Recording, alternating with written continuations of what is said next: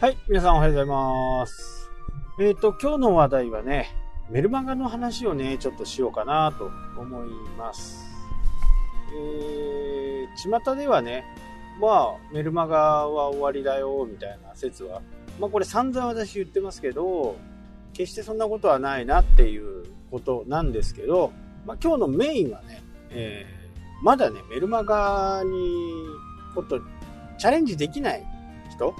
まあお金もかかりますしね、えー、そこで躊躇してる方もやっぱり多いのではないかなと思うし、まあブログもやってね、えー、Facebook もやって Twitter もやってメルマガなんてできないよと思われる方もいらっしゃるではないかなと思う。まあ確かにね、あのー、やっぱりいろんなものをやっていくと大変は大変ですよね。ただ、これからね、どんどんどんどん増えていく、このソーシャルメディアとかね、あの、いろんなものがこう出てくると思うんですよ。で、そのたんびにね、新しいものをやっていったら、いや、私、将来的に何個やるのっていう話になるじゃないですか。じゃあその時に、まあ選択と集中をしていくっていう形ですよね。どこを続けて、どこをやめて、何に注力していくかっていう部分はね、これ非常に問われる問題だなと思うんですよ。で、その時に、いつもね、私が言っている、コンバージョンがわからなければ、どれをやっていいのかわからない、どれをやめていいのかわからないっていうところに、え、大体なるわけですよね。で、間違ったもの。実は、Facebook で効果があると思っていたものがブログだったとかね。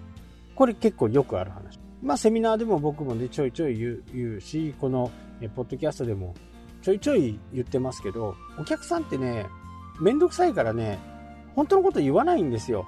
作ってる側はね、えー、何が、なんで見たのって言ったら、ホームページです。インターネットです。仮にね、オフィシャルのものがなくて、ソーシャルメディアをしかやっていないにもかかわらず、今日来ていただいたのは何で、えー、見ていただいたんですかあ、ホームページです。まあ、言うんですよね。いや、うちホームページ持ってないけどね、みたいな。そういうこと結構あるんで、ここでやっぱり重要なのはね、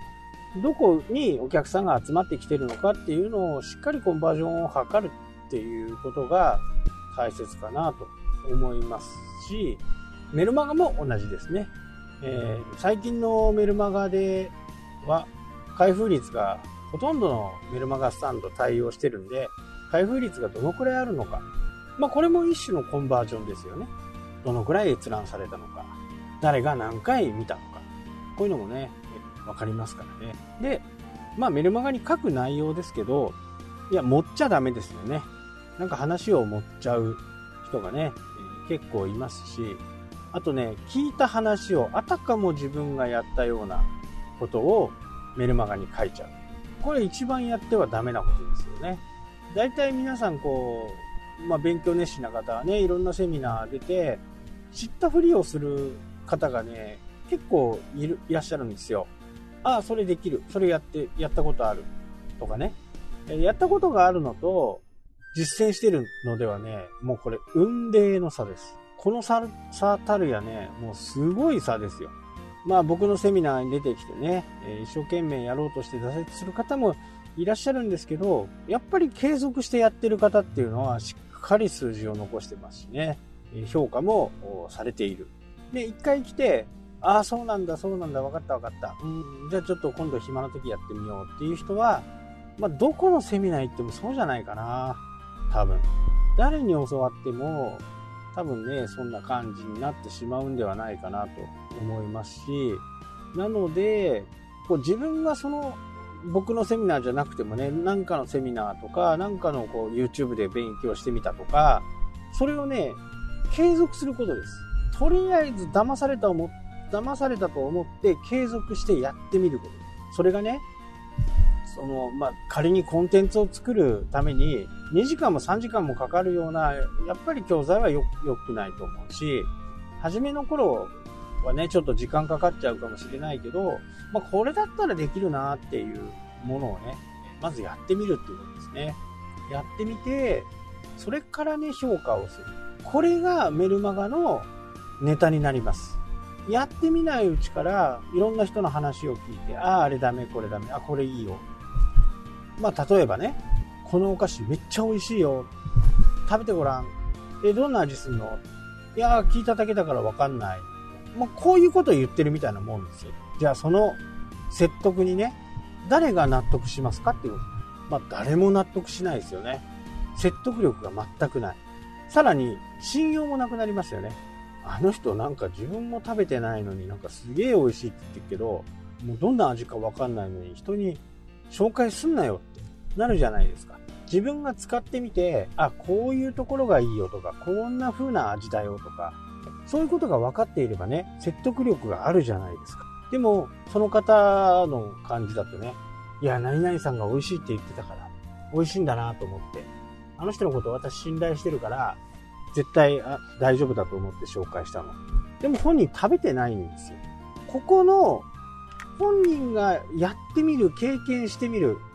例えばパッケージがなんか美味しくなさそうだけど、中身はすげえうまかった。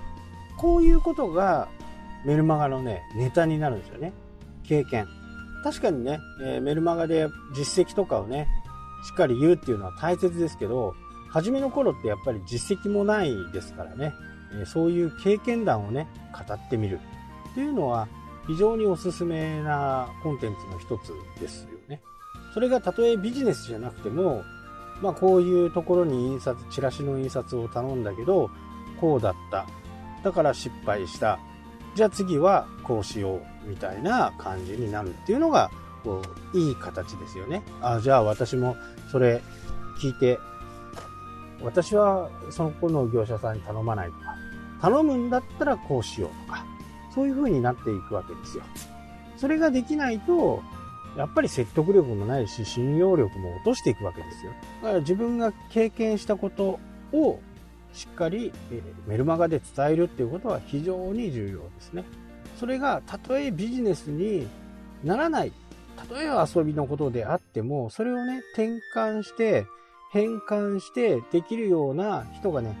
多分必ずいるはずです。ああ、私のことはこういうことかなっていうことをね、そこで感じてもらえるだけでもね、非常にメルマガとしても価値があるんではないかなと思います。はい、というわけでね、今日はこの辺で終わりたいと思います。それではまた。したっけ？